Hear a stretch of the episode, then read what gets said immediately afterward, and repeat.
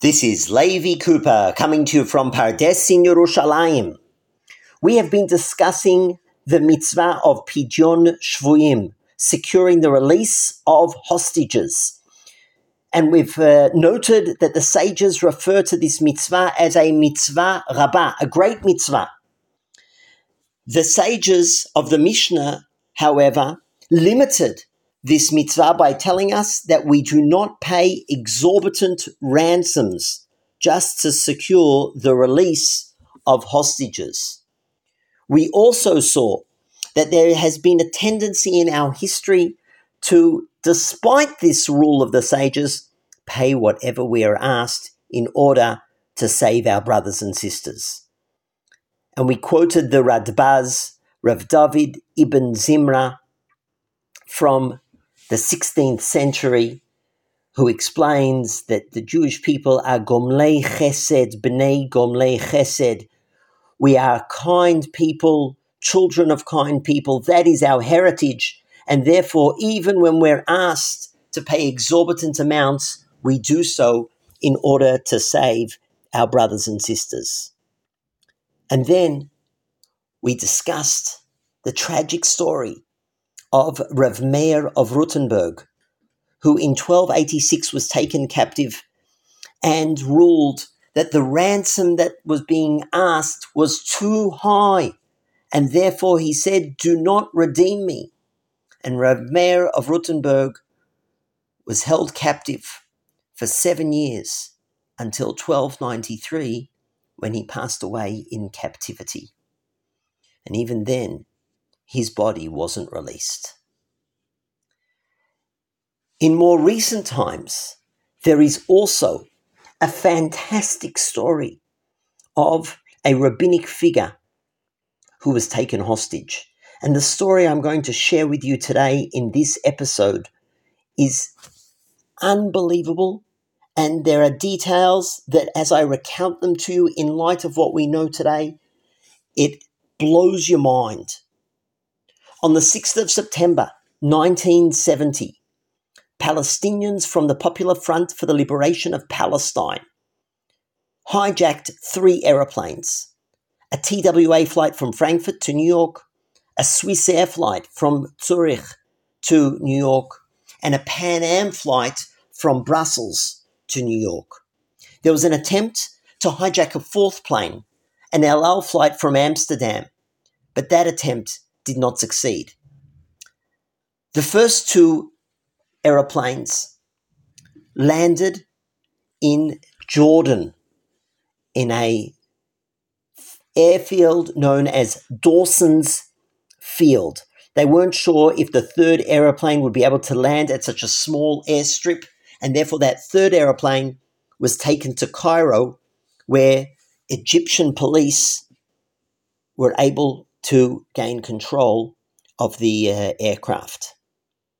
Three days later, on the 9th of September, another aeroplane was hijacked from the British Overseas Airways Corporation, and that plane was also landed in Jordan. Altogether, there were 310 hostages. Most of them were released on the 11th of September, except for 56 Jews who were held. Now, the hijackers demanded that prisoners held by Israel should be released.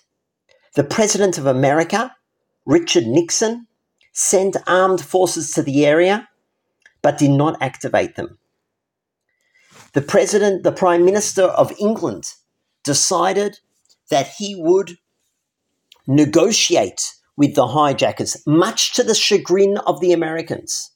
And in the end, England released a, uh, a terrorist who had attempted to hijack a plane and had not succeeded, and they released her in exchange for the prisoners, for the hostages, except for the Jews. Meanwhile, the a rabbinic body in America, headed by the great Rav Moshe Feinstein, gathered together to discuss the situation. And on the 9th of September, Rav Moshe Feinstein, the president of that body, Agudat HaRabanim, he wrote a letter to the Prime Minister of Israel, Golda Meir. And Rav Moshe Feinstein wrote to Golda Meir and he said in his brief letter that the rabbis had gathered together to discuss this uh, dangerous situation and they acknowledge how difficult it is for the state of Israel to decide how to act, and therefore this rabbinic body is expressing the Torah opinion that because this is a case of hatzalat nefashot, saving people, that takes precedence, and therefore, if there's no other choice, the state of Israel must fulfill the demands of the terrorists in order to save the lives of those hijacked. Now it's time to share with you, my friends, that amongst the people who were being held was Rav Yitzchak Hutner, who was one of the leading rabbis of America. He authored Pachad Yitzchak, a set of uh, works on the festivals.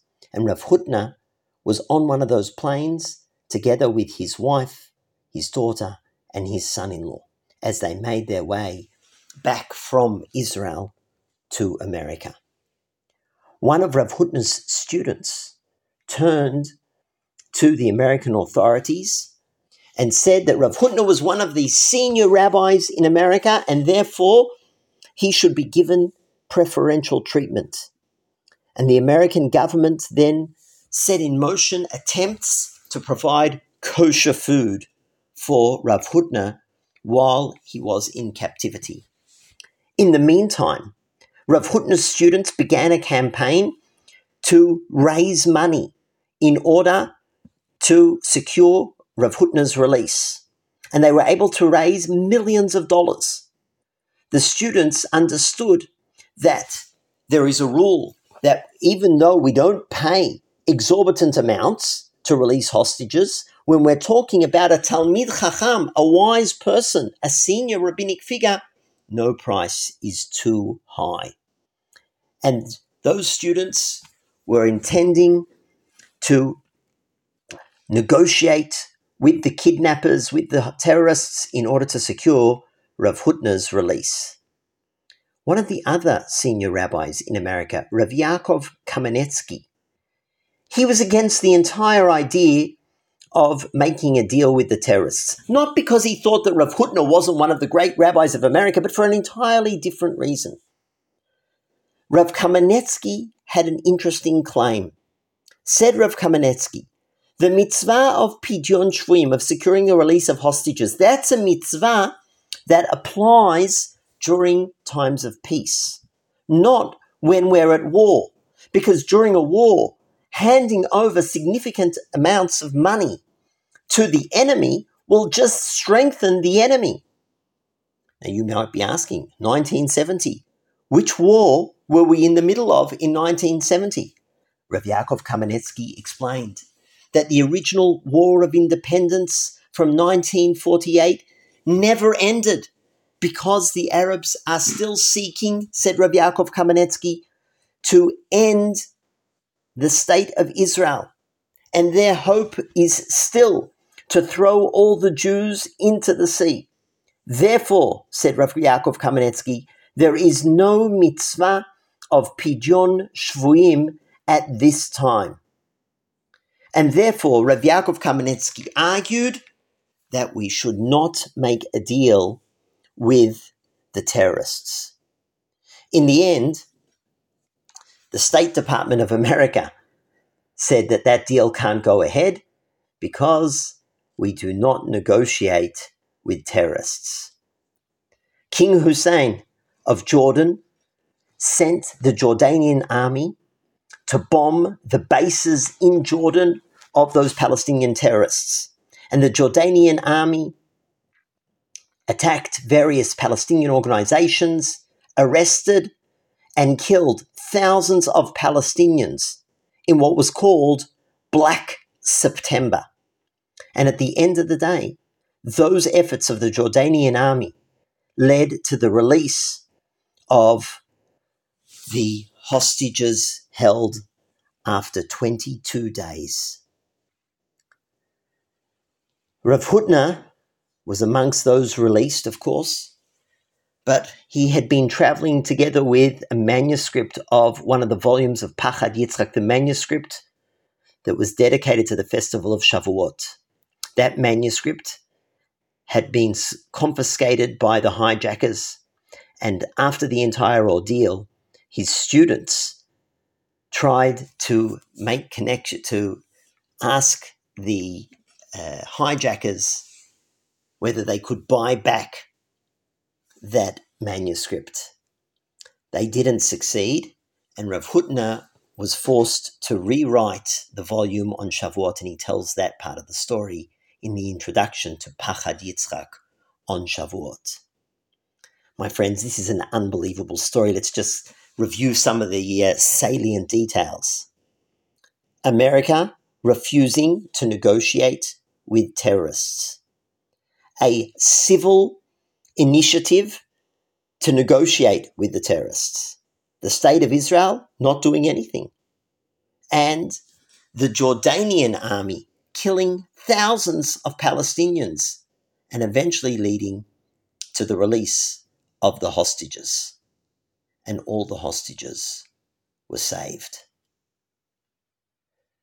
Particularly as we think about our situation today, this story from 1970 seems to be so far away as we continue to pray for the speedy return home of all our brothers and sisters who are being cruelly held.